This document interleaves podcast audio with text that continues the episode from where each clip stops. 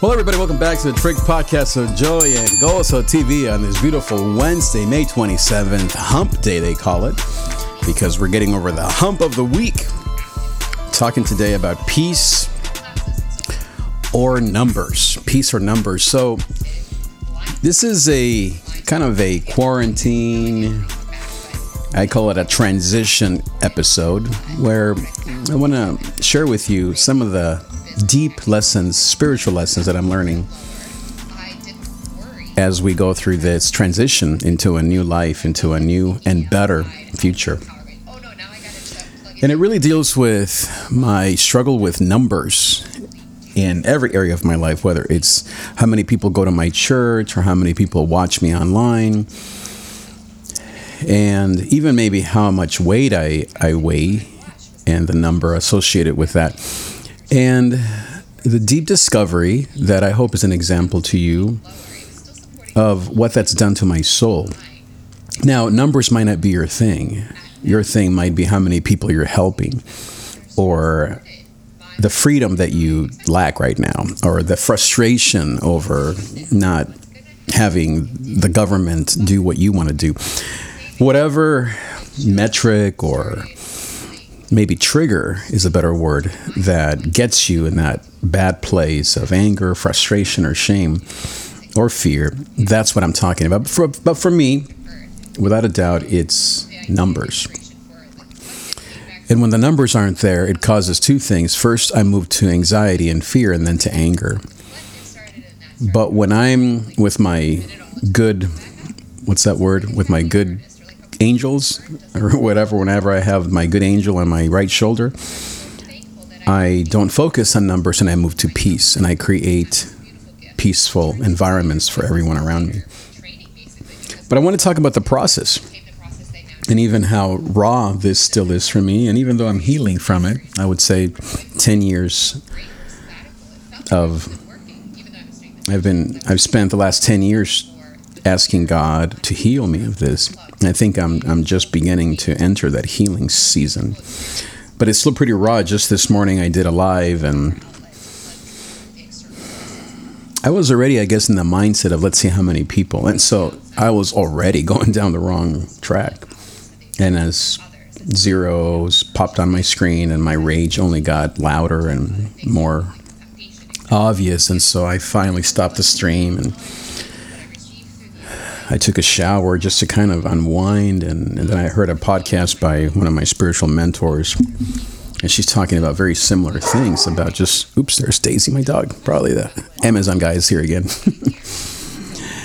but how for her, it's similar stuff. For her, it's her weight and the rage that comes when she can't stay, stay in her ideal weight. And, and just, she was talking about Abraham Hicks and some of the books that he's written kind of along the lines along the lines of Eckhart Tolle and some of these incredible thinkers and and uh, spiritual people, and learning how to move away from those metrics that are internal or maybe external, I guess, and to find your peace elsewhere.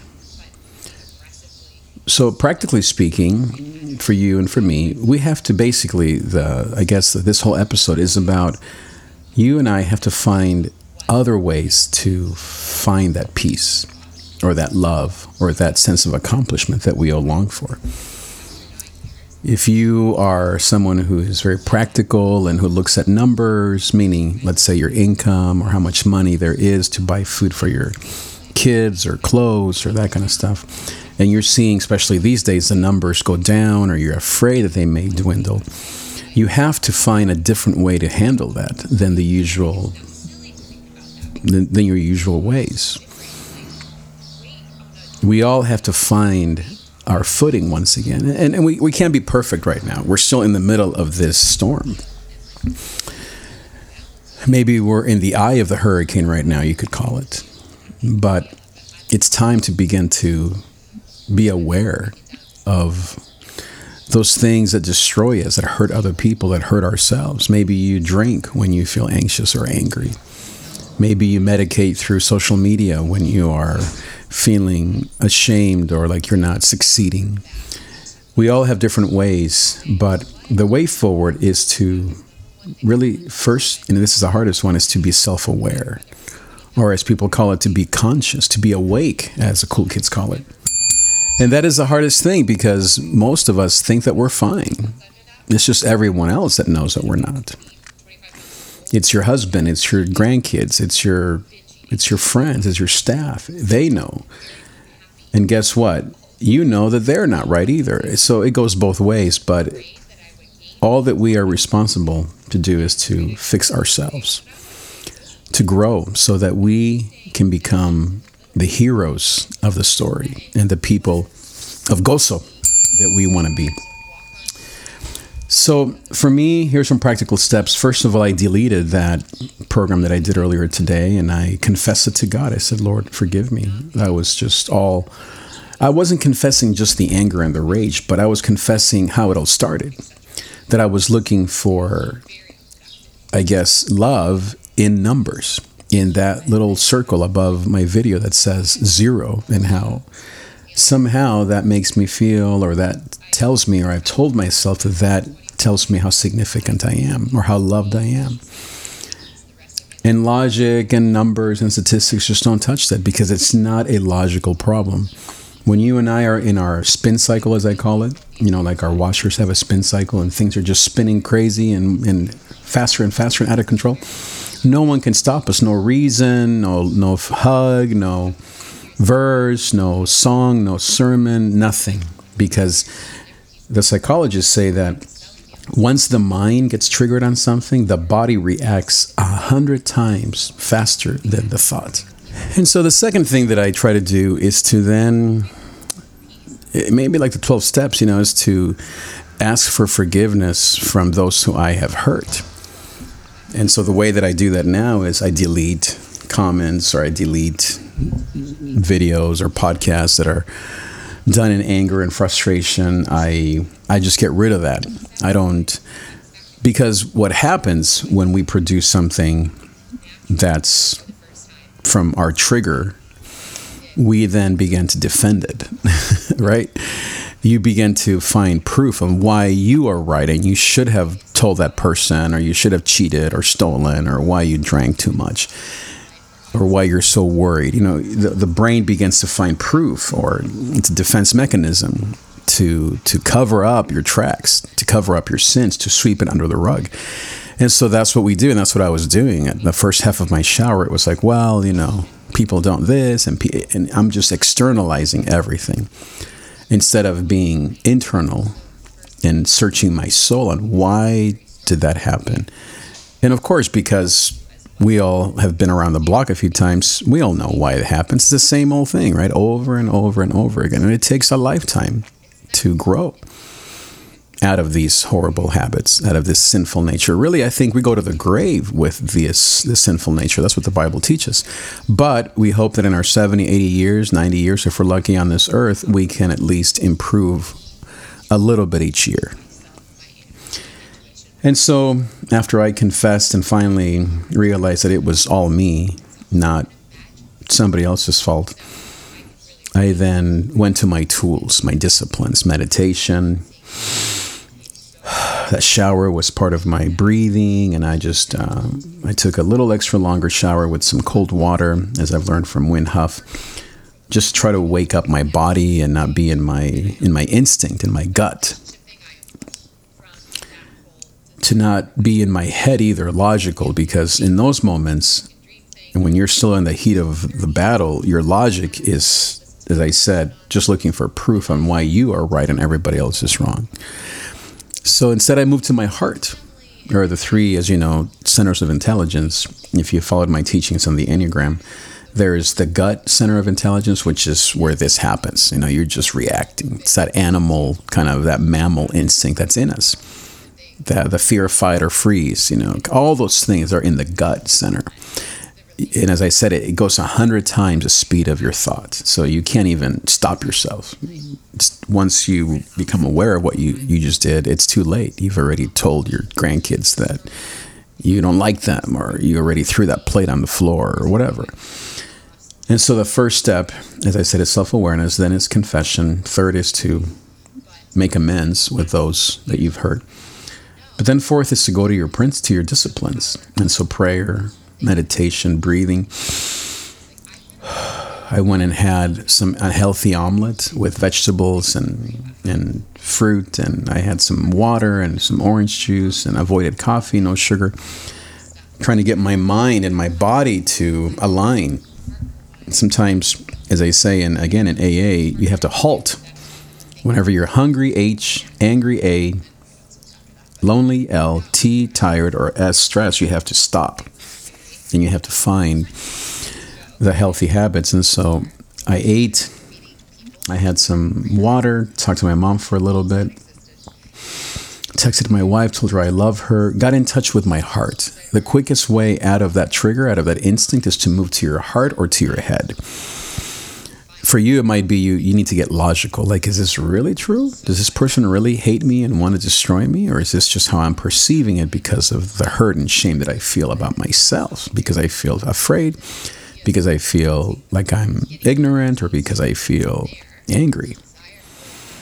And so you have to then examine that and then pause, reflect, pray, whatever you want to do. Go for a run. Some people, as I said yesterday, they are more in their bodies, and so you may want to go for a run or hit a punching bag or work out, or or maybe if you're more contemplative, you listen to the Word of God, you listen to Gozo TV, you download this episode, you or if you are more of a heart person you call someone and you, you pray for someone else. So you find your way out of the little mess. And then i would say the last step fourth or fifth is you then create something beautiful. And so that's what this podcast is. When i'm in my fury i experience shortness of breath because i'm not even breathing through the episode because I'm in my euphoria. For you, you may not move towards activity. You might move towards, towards procrastination and, and laziness, laziness or checking out, as I call it. And suddenly you're on the couch on Facebook or whatever for five, six hours, or watching Netflix for 10 hours, and you're gaining weight, you feel terrible. You know, you're in your body way too much. and so you have to then move away from that instinct towards action Another thing that a lot of people do, especially the gut types, they move towards laughter.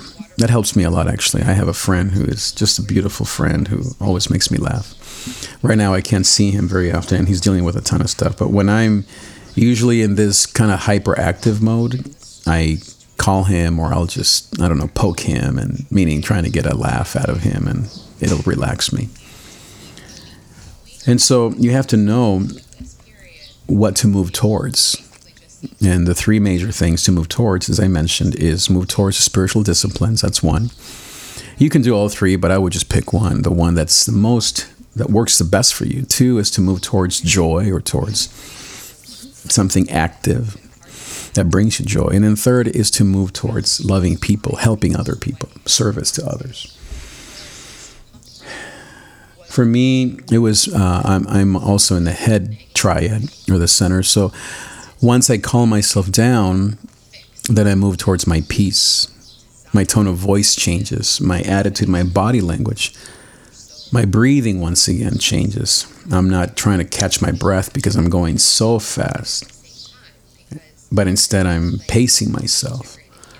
I'm letting my brain catch up to my body or vice versa. My body, I'm letting my body slow down, slow down my brain because usually you have one of those th- three things that just forges ahead. And for most of us, it's our, our mind first, and then it moves to our body and then our hearts. Our heart is usually what gets lost in the whole mix. Our heart is where true joy resides. That's where true love resides. The heart is where everything begins and starts. But when we are in our fear function or our flight or freeze functions, our heart gets buried because it's too difficult to admit that we're hurt or that we're sad or that we're afraid or that we're angry or that we feel shame. And depending on our culture, especially your religious, maybe upbringing and a lot of the guilt and a lot of the, I think, the horrible teaching in the churches that is out there. There's a lot of good teaching too, so it's not one sided, but depending on all those things, you may not even know that it's okay to to be upset or to fear or to feel like you're less than. You you feel shame over those things. You've been shamed by teachers and parents and religious leaders by your own heart. By the Bible, sometimes people even feel condemned by the Bible, or by, as I again, preachers, or or it could be, a, yeah, a teacher, or a mentor. Our own hearts, who needs help? Our own hearts deceive us. The Bible says, and so you have to know the deception that you're living.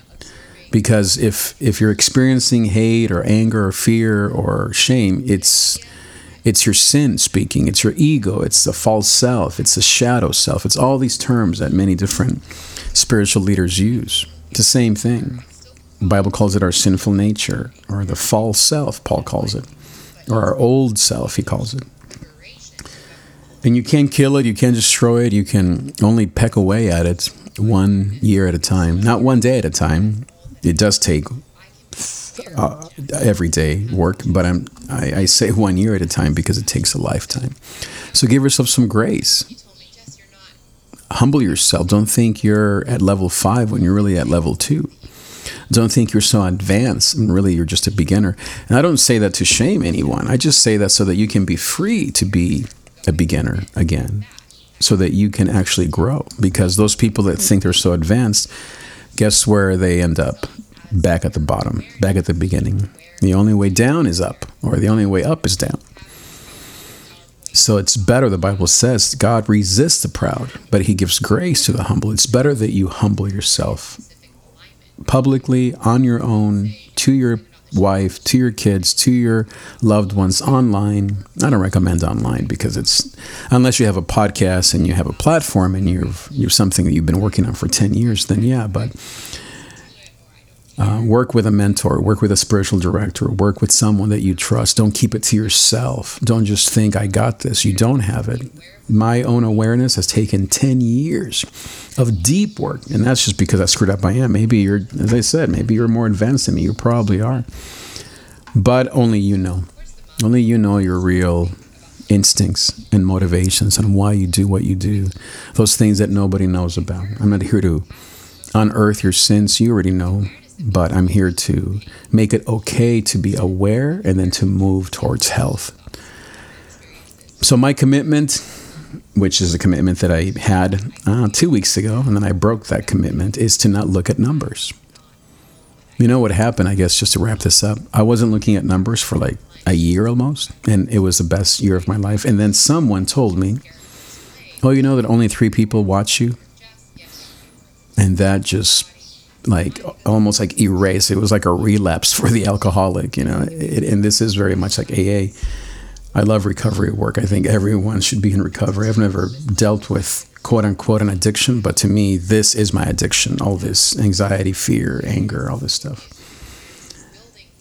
But in recovery, they say that you have to be aware and then you sometimes have these setbacks or these relapses. And that's kind of what happened when I heard that only three people watch me, then it just put me back in this panic and this shame and this I'm a failure, all these lies. And then since then, it's been two weeks until right now, I'm publicly declaring my victory. I'm done looking at numbers. I'm no, I'm no longer going to look at the metrics or the numbers or the views when I'm live, when I'm doing a video, when I'm here with these podcasts because it only damages me and I don't do what I'm here to do on this earth, and that's to love you, to bring you joy and gozo, to bring you peace and perspective. Instead, I show up as a as a as a man I don't want to be. So, some practical steps for you reflect on what I'm saying. Don't just say, "Okay, that guy screwed up." That's fine if you think that. I really have no no shame in knowing that I need a savior and I need the gospel daily. But I would rather you do is that you say, How am I being triggered? You probably aren't triggered by numbers, but you're maybe triggered by politics or by injustices or by uh, a lack of security and safety or freedom. Maybe you're triggered by feeling that you're not as smart as other people. You haven't accomplished as much educationally or fitness or in your profession.